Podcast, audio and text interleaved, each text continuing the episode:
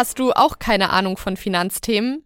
Dann bist du beim Podcast Schnell verdient, Wirtschaft und Geld verstehen genau richtig.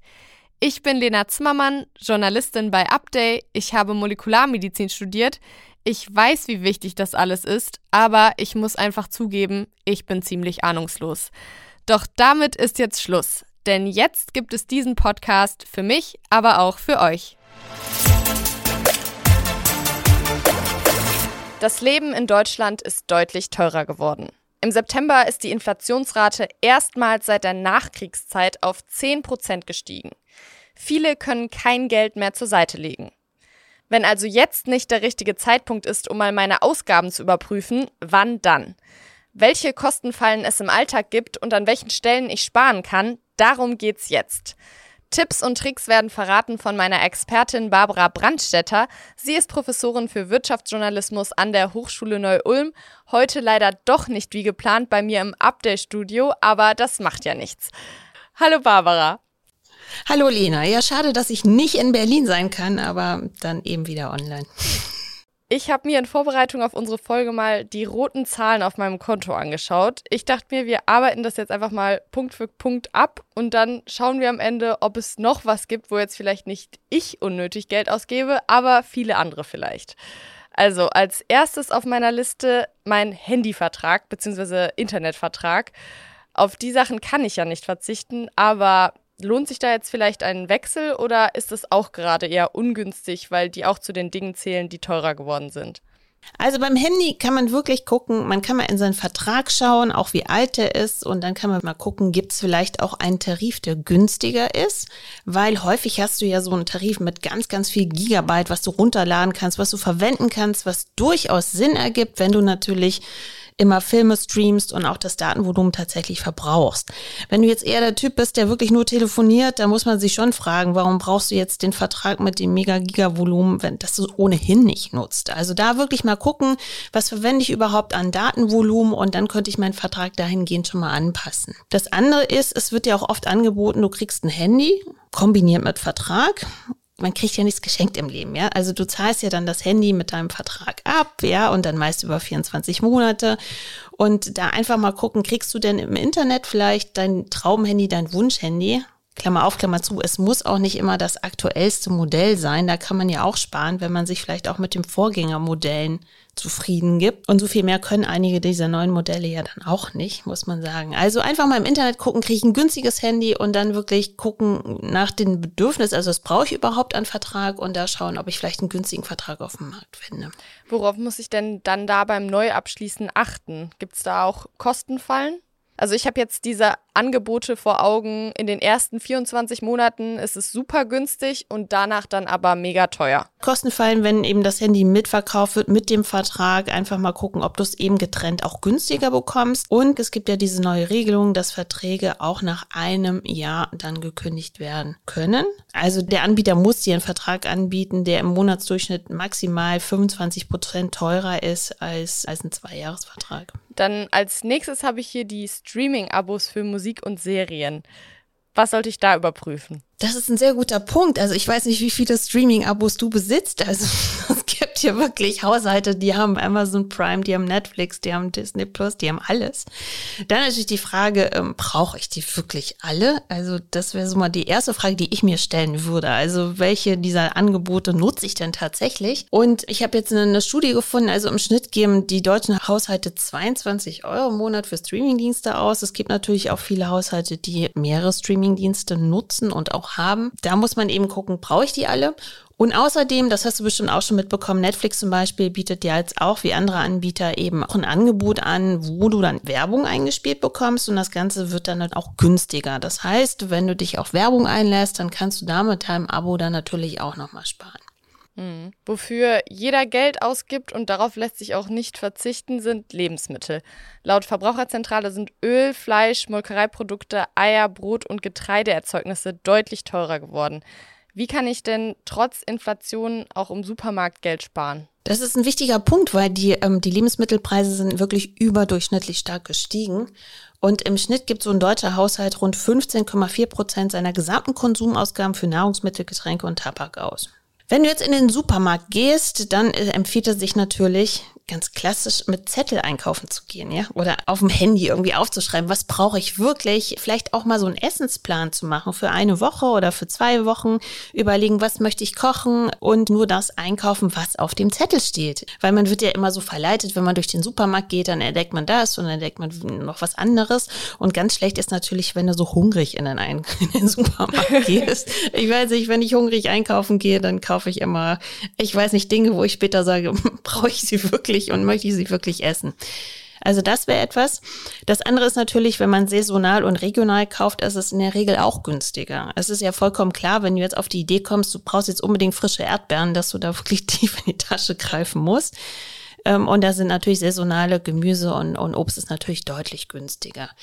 Eigenmarken sind in der Regel auch günstiger. Also es muss ja nicht das Markenprodukt sein. Und was auch wirklich gut ist, ist, die Ausgaben bar zu bezahlen. Also wirklich sich Geld abzuheben und bar zu bezahlen, weil dann hat man auch eher ein Gefühl dafür, wofür man, also dass, dass man Geld ausgegeben hat und beschränkt sich dann auch eher in der Ausgabe, weil dann müsste man ja nochmal zum Geldautomaten gehen, nochmal Geld holen, weil das Geld nicht gereicht hat. Das stimmt. Früher habe ich das auch mal gemacht. In der Studienzeit mir so Haushaltsgeld abgehoben und dann das auch nur dafür ausgegeben. Und ähm, ja, jetzt bin ich irgendwie zu sehr verliebt in die Karte. Aber das stimmt. Das ist ein guter Tipp.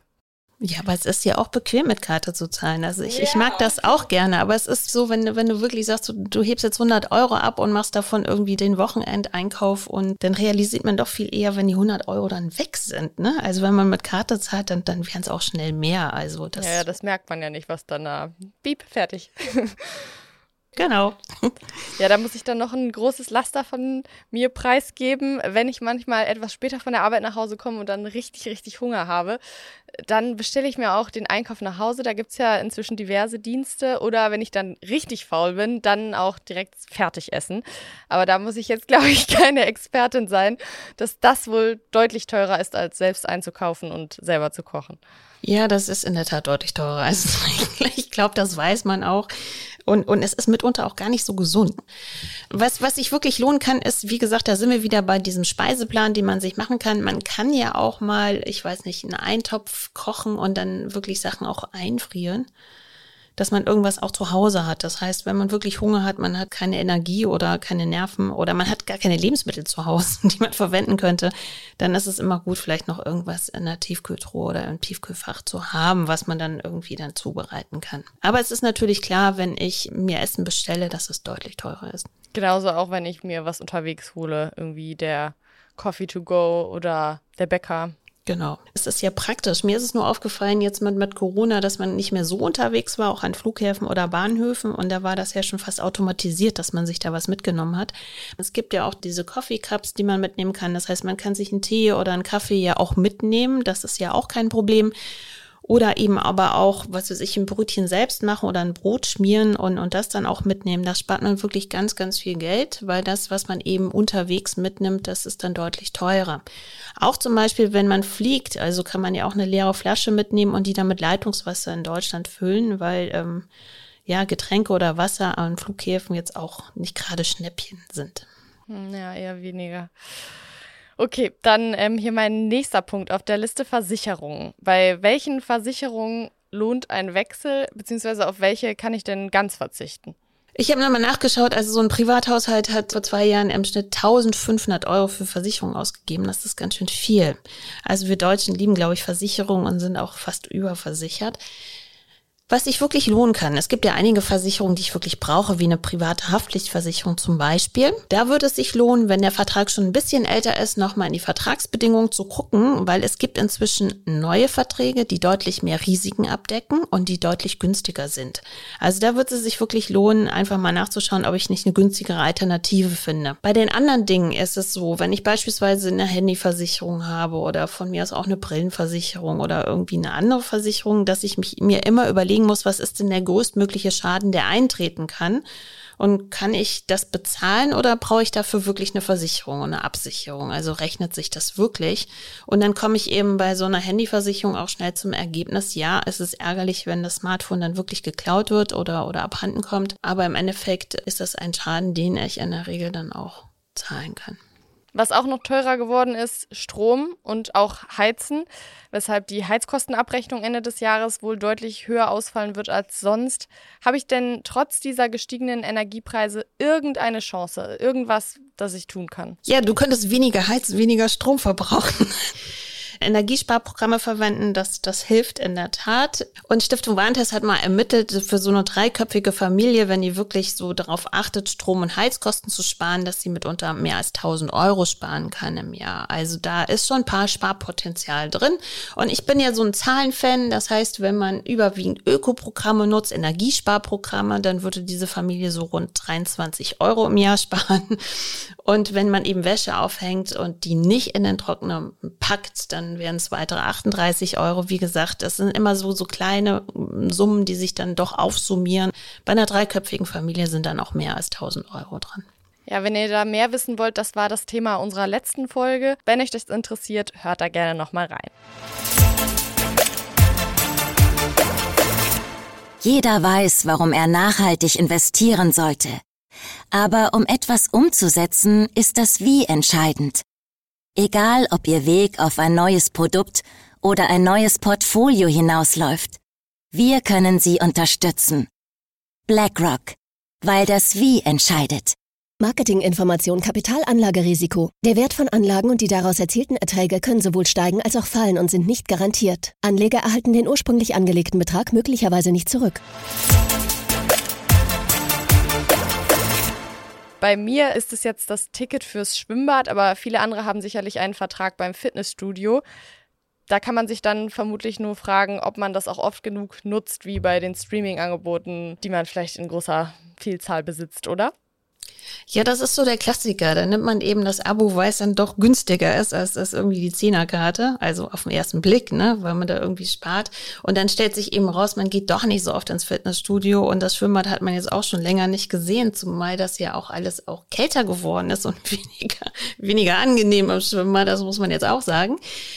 Also da einfach gucken, wie häufig nutze ich dieses Abo und kann ich vielleicht auf ein Abo verzichten, weil viele Anbieter wie Schwimmbäder oder Fitnessstudios bieten ja auch Zehnerkarten an und ähm, das rechnet sich dann, wenn ich nicht so häufig trainiere, dann unterm Strich dann doch eher. Wo ich jetzt hier die ganze Zeit aufs Konto schaue, über das Konto haben wir noch gar nicht gesprochen, weil da erhöhen ja auch viele Banken inzwischen Kontoführungsgebühren.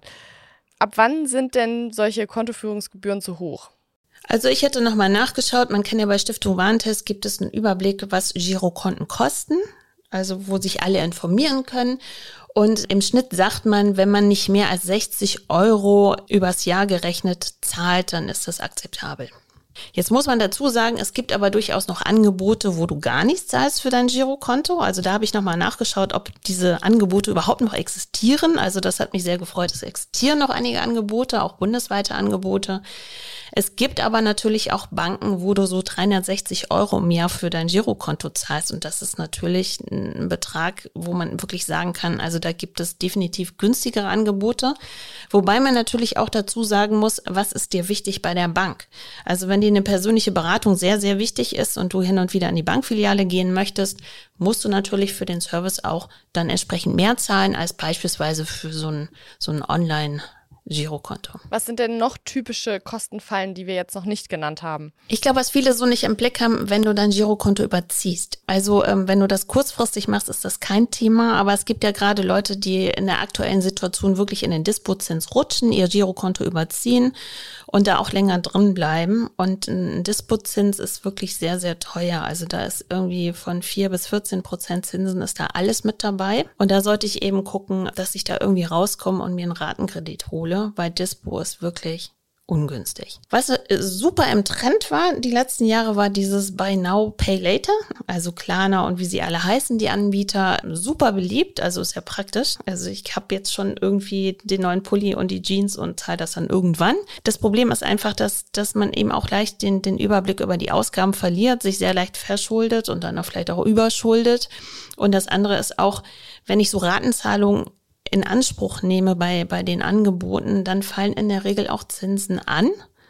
Und das muss ich einfach im Hinterkopf haben, weil die Zinsen sind jetzt in den letzten Wochen, Monaten gestiegen. Das heißt, ähm, auch Ratenzahlung wird natürlich dann auch entsprechend teurer. Was würdest du sagen, was ist denn so die größte Kostenfalle bei den meisten, die sich aber eigentlich super leicht abstellen lässt? Also ich würde spontan sagen, auch Abos. Also es gibt ja momentan so viele Abos, die man abschließen kann, ja. ne, weil man hier mal ein bisschen mehr Speicherplatz braucht oder man denkt, ja, diese, diese eine Serie läuft jetzt nur bei dem einen Streaming-Anbieter, dann schließt man da nochmal ein Abo ab. Also ich war so ein bisschen überrascht. Also in, in irgendeiner Corona-Lockdown-Zeit bin ich wirklich mal Kontoauszüge durchgegangen, was für Abos man eigentlich hat. Ne? Also es fällt ja auch nicht auf, das sind ja meist ein paar Euro, aber das summiert sich natürlich auch. Hm. Wie oft sollte man denn überhaupt seine Ausgaben prüfen? Das hängt so ein bisschen davon ab. Also ich finde es eigentlich ganz gut, wenn man so zwei, drei Monate einfach mal guckt, was hat man denn so an Ausgaben. Und da hilft vielleicht auch, dass man sich auch einfach mal auflistet, welche Fixkosten man eigentlich hat, ne? dass man einfach einen Überblick hat, was bleibt am Ende des Monats eigentlich übrig, also für andere Dinge. Also was zahle ich beispielsweise für Miete, für Strom, ähm, Handyvertrag, Versicherung, Abos bei Streaming-Anbietern, also was habe ich eigentlich alles? Und wenn ich das summiere, dann habe ich ja am Ende eine Summe, die ich dann ausgeben kann, eben für Nahrungsmittel, für andere Sachen, damit ich einfach auch mal einen Überblick habe. Also wie viel Spielraum habe ich eigentlich im Monat? Ja, weil ich glaube, so ein Haushaltsbuch oder was einem da sonst öfter dann mal empfohlen wird, was man dann wirklich permanent führen soll, ich glaube, das würde ich maximal zwei Wochen diszipliniert durchhalten und dann wäre Schluss. Ja, ich glaube, das ist so das Hauptproblem. Ich glaube, ähm, ich habe nachgelesen, laut Gesellschaft für Konsumforschung, also laut GfK, gibt es irgendwie 18 Prozent der Haushalte führen so ein Buch. Es gibt inzwischen auch Apps, die man verwenden kann. Also es muss nicht die klassische Excel-Tabelle sein oder, oder wie auch immer. Aber man sollte das wählen, was, was einem am ehesten liegt. Wir haben ja auch mal so Excel-Tabellen über den Inhalt des Gefrierschranks erstellt. Also was, was wirklich, also ich gehe nicht in eine Excel-Tabelle und ich fahre nicht meinen Rechner hoch, um irgendwie den Bestand anzupassen. Das muss dann irgendwie auch passen. Aber ich glaube, diese diese Apps sind relativ einfach und wie gesagt, ich finde es eigentlich sehr, sehr gut, die Kontoauszüge wirklich mal durchzugehen, dann auch wirklich für ein Jahr vielleicht, weil man entdeckt, ähm, was gibt man für Versicherungen aus, ähm, lässt sich da vielleicht noch irgendwas optimieren. Du kannst jetzt Ende November kannst du jetzt deine Kfz-Versicherung wechseln, da auch mal beim Versicherer nachfragen, ob er ein günstigeres Angebot hat oder auf dem Markt sich mal informieren. Das lohnt auf jeden Fall. Und so entdeckt man aber auch diese Mini-Abos, für die man dann Monat für Monat dann auch vier, fünf Euro zahlt, dass man die einfach angekündigt. Und jetzt vielleicht die spannendste Frage, beziehungsweise die Antwort, die einen am meisten motivieren sollte, was zu ändern. Wie viel Geld lässt sich so insgesamt sparen? Tja, das hängt so ein bisschen davon ab, wie sparsam du heute schon lebst, weil wenn du ähm, jetzt auf großem Fuße lebst und, und sämtliche Streaming-Anbieter hast, dann hast du natürlich Potenzial, viele zu kündigen. Aber wie gesagt, was ich ganz interessant fand, war diese dreiköpfige Familie, die mit Strom und Heizkosten ja auch mehr als 1000 Euro sparen kann im Jahr. Ich finde, das ist schon eine ansehnliche Summe. Und wie gesagt, ich bin mir sehr sicher, wenn man wirklich die Kontoauszüge mal für ein Jahr durchgeht, dass man doch Abos entdeckt, die man wirklich nicht braucht. Und vielleicht auch bei den Versicherungen, die man hat, einfach mal gucken, gibt es vielleicht günstigere Angebote auf dem Markt. Ja, ich denke auch, da wird jeder was finden, wenn man sich da wirklich mal hinsetzt. Ja, und dann mit Bargeld bezahlen und, und mit, mit Zettel in den Supermarkt, das ist. Das mache ich tatsächlich schon weil ich nämlich nach Rezept kochen muss. Ich kann nicht in den Supermarkt gehen und mich inspirieren lassen, sondern ich muss vorher wissen, was ich koche. Das ist gut, das ist sehr gut. Man kann ja auch vorkochen, wie auch immer, also regionale, saisonale Angebote kaufen. Ja, wir hatten es eben einmal ganz kurz angesprochen, das Girokonto und die Kontoführungsgebühren. Wie finde ich eigentlich die passende Bank für mich? Was sollte mein Konto bzw. die Bank können? Ich habe da nämlich aktuell so ein Problem mit meiner Debitkarte, aber dazu dann in der nächsten Folge mehr. Wenn euch das auch interessiert, hört gerne wieder rein. Schnell verdient findet ihr überall, wo es Podcasts gibt. Folgt mir da gerne oder lasst mir eine Bewertung da.